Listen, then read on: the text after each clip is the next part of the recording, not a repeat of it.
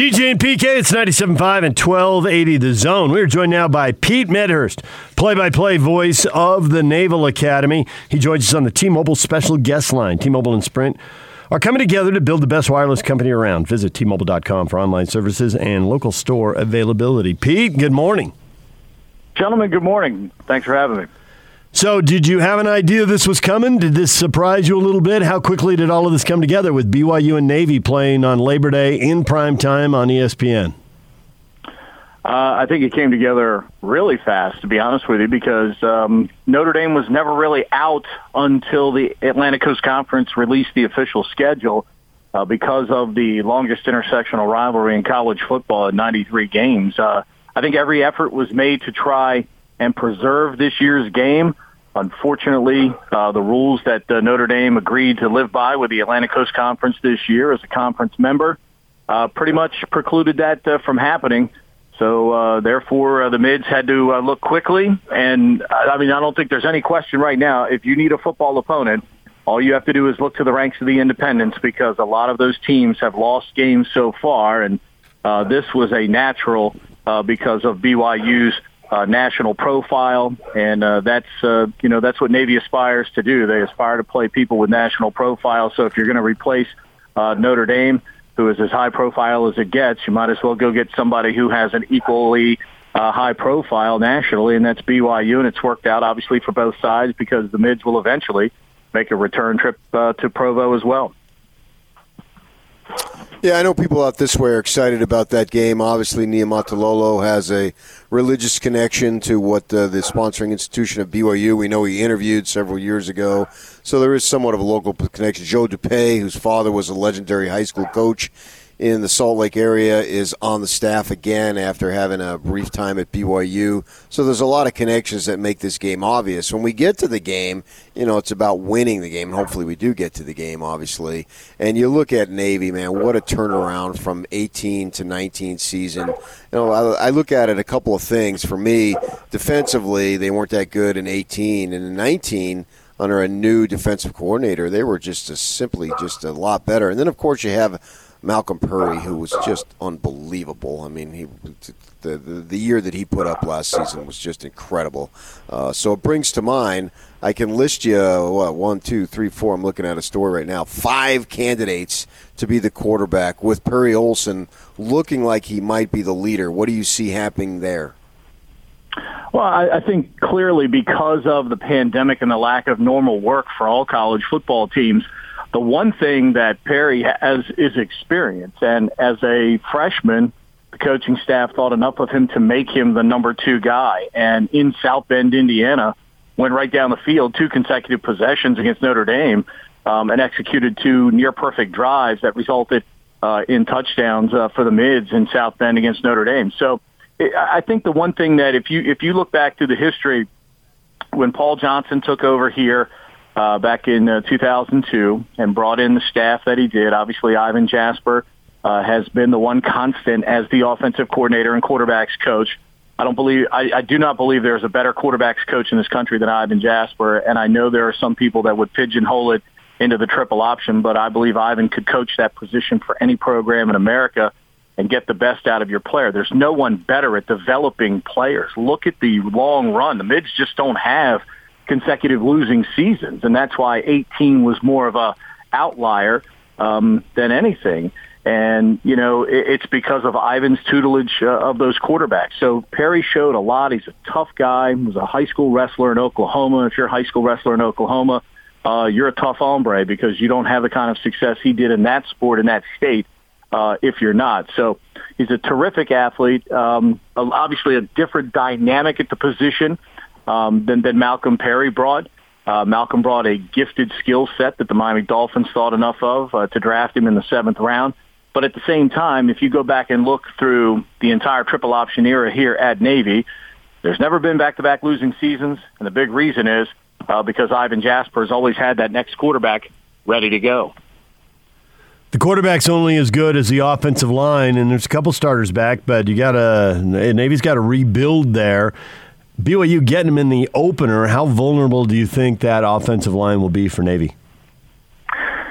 Again, history, look, I mean, you know, history tells you if you're a consistent winning program, it's because the next guy is always ready to step up and play. Obviously, we lose a huge guy in the middle of that offensive line in Ford Higgins, who's a tremendous athlete, a guy that also finished his last campaign on the lacrosse team here at the Naval Academy because he's a great athlete and was a great leader on that offensive line. But one side of it completely comes back. Justin Self, who takes over at center, is equally as talented, maybe a little bit, obviously a bigger guy as well at the center position.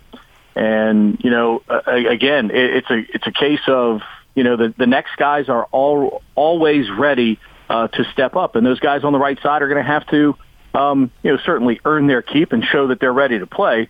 But there's no question that, you know, every year, again, the next guy's ready to step up. And I believe Ashley Ingram will have his guys ready to step up and ready to play on opening night. Now, look, I mean, BYU's got a couple of really good guys up front. And that's, you know, that's a different kind of animal. But, I mean, we've played against the likes of Ed Oliver, you know, who was a first-round pick of the Buffalo Bills. And we've played against guys like Aaron Donald. I mean, you go back and put the film on and what they did to Aaron Donald, who's as good of athlete as anybody we've ever played against. And, you know, we scored 44 points against Pitt. So, you know, it's you know, you've had success against some of the best players on defense, and that's because our offensive line is always ready to go. In this offense, the fullback takes on a far more important role than a lot of teams that didn't even use fullbacks, and the midshipmen got two pretty good fullbacks that they can count on, as I understand. Is that correct? Absolutely. Jamale Carothers and Nelson Smith, both guys you know, fabulous players. Obviously, Jamale's a great story. I mean, it was a guy that was so buried on the depth chart just because of lack of opportunity. He finally gets an opportunity in practice, and the coaches kept saying, "Well, wow, look at this guy. You know, this is the only guy on the field that seems to resemble the quickness of Malcolm Perry, an explosion of Malcolm Perry." And you know, it wasn't as if Nelson Smith did anything to lose the position. It was more a case last year of Jamale just continued to excel at the position at the kind of rate that it enabled Navy to have essentially a 1 and 1A at the position. And obviously the fullback, as you mentioned, in the offense is responsible for so many things. Sometimes, you know, he's a guy that takes a huge amount of hits per game, sometimes without carrying the ball. It's all predicated on what the defense does. And, you know, against us, teams either decide to take away the quarterback, the fullback, or the pitch. And when they don't take away the fullback, Jamale and Nelson are both gifted players in that offense and have been very, very productive for us here at the Naval Academy so far. Defensively, it looks like you've got a lot of guys coming back at the Naval Academy. Pete Medhurst, play-by-play voice of the Naval Academy, joining us with BYU and Navy playing on Labor Day. And I'm curious, though, that there were some transfers rumored, and then at least one guy went through, maybe more did. I assume it's a similar rule of the same rule as Air Force, where after your sophomore year, you're committed to service, which would impact a potential NFL career. So is this – I mean, the transfer portal is an issue for everybody, but is this a particularly big issue for Navy? I think, you know, every kid has to figure out. And the great thing about the Naval Academy is they give you 2 full years here to determine whether this is the path that you want to go down. Is this truly what you want to commit to? Because it's quite a commitment. I mean, after your sophomore year, you have to commit to essentially 5 years upon graduation. So they call it the 2 for 7, you know, here in Annapolis. And it's a big commitment. So they give you the opportunity to get out after 2 years if you don't feel that a military career is for you. Now, obviously, you know, when you lose, you know, players after that, you know, there are other circumstances that come into play, and, you know, you wish those young people well down the line. The good news is a couple that were rumored are coming back. Essentially, one significant player from a production standpoint last year on defense is not coming back, but as you mentioned, there are 9 guys that are coming back who had significant playing time for this defense, which in year one under Brian Newberry was remarkable. You look at the statistical turnaround of our defense under Brian Newberry this past year. It was extraordinary what we were able to do. We face some of the best offenses in the country just in our own league. And for our defense to rise to the occasion the way they did was absolutely phenomenal in year one. And the thing about it is the entire season they were learning what Coach Newberry wanted them to do, and he was learning on the go about how much more he could give certain players at certain positions. So year two, and the players have talked about this already, one of our outstanding quarters, Cameron Kinley's already talked about this, is just how much further they're going to be along now in year two under Coach Newberry and some of the things that they're going to be able to do. Brian just turned out to be, everybody that had talked about him, leading up, that coach talked to and people that you talked to around college football who had been around him had said this guy is going to be a terrific coach for you. But you never know until you actually see the results on the field. And the results of our defense last year and with the guys we have coming back, really, really high expectations this year. I think defensively we've got one of the best linebackers in the country in Diego Fago. And that young fellow's got high-level ability. And I would not be surprised when all is said and done and he's done with his career at Navy, he will be like Malcolm Perry, and an NFL team will draft him somewhere in the first 7 rounds. Yeah, I was listening to Coach Niumatalolo. They put it on, he did a Zoom call, and then they put it online. I saw it later online. He spoke for 40 minutes, and he really felt that Diego was as good as anybody in the league and would be an NFL candidate. And he really praised, he echoed what you said about Coach Newberry. He said that he didn't even feel like Coach Newberry installed all of his stuff. He said he installed a lot of it, but he didn't install all of it. So when you look at this defense, the numbers that they had from 18 to 19, I mean, they just got so much better. It's hard to imagine that they can make another improvement, but do you expect them to make another significant leap defensively this year? Statistically, I don't know how significant it can be just because of the amount of improvement from 18 to 19, but the thing you look for now is consistency. Can you do that over 4 quarters of a game? We had some moments in a game against Memphis in the second half last year where things kind of broke down a little bit, and against Notre Dame where things broke down a little bit. But the question now is can you make that effort as consistent over 4 quarters as you showed in a lot of spots? There was a lot of flash last year on that defense. And now what you're trying to do is make it even more consistent. And I think that's the message from Brian Newberry, and it's the message from the players that we've heard from already, is they want to make sure that they are much more consistent now in what they're doing out there on the field. They want to make sure that there aren't any mistakes. They don't want any breakdowns. They strive for perfection. And that's the thing last year, that even while they were improving, the players consistently told you, yes, we're improving, but there are things that we can do better. And that's the thing that I love about the kids at the Naval Academy, is they understand there's perspective on everything. Yeah, they understand we're not going to celebrate what we did last week beyond maybe Sunday. Once Monday comes, we've got to get back to it, and we've got to figure out, okay, what do we have to do better this week? What are some things that I did last week that caused teams to allow yardage that I can do better this week? So I think that's the beauty and preparation of our kids and our coaches, is they always keep proper perspective, and from week to week, they're able to compartmentalize the good and look at what happened and say, we have to continue to do this. And then they're able to compartmentalize the negative and say, okay, I can take a better angle here. I've got to have better footwork here. I can't let the guy have an inside release here, stuff like that. They understand the details and the things that they've got to do to be better football players. They're able to put last week behind them and move ahead to the next week. And that's what good football programs do. You win a lot of games when you're able to compartmentalize both the good and the bad, because, as we all know, football is a humbling game. You're only good as the next play in many cases, or the next week in what Navy plays a very challenging schedule. And the American Athletic Conference prepares you for that each and every week. So They've had Navy in the last 5 years, in the 5 years they've been in the American, the Independent before that. Navy's had a couple of 11-2 seasons. They've also had 7- and 9-win seasons, and they had that 3-win disaster. Where are the expectations for this team, assuming they get to play 12 games, which I know is a big assumption to make right now, but if they got to play 12 games, they have 11 scheduled right now, they're still looking for one more?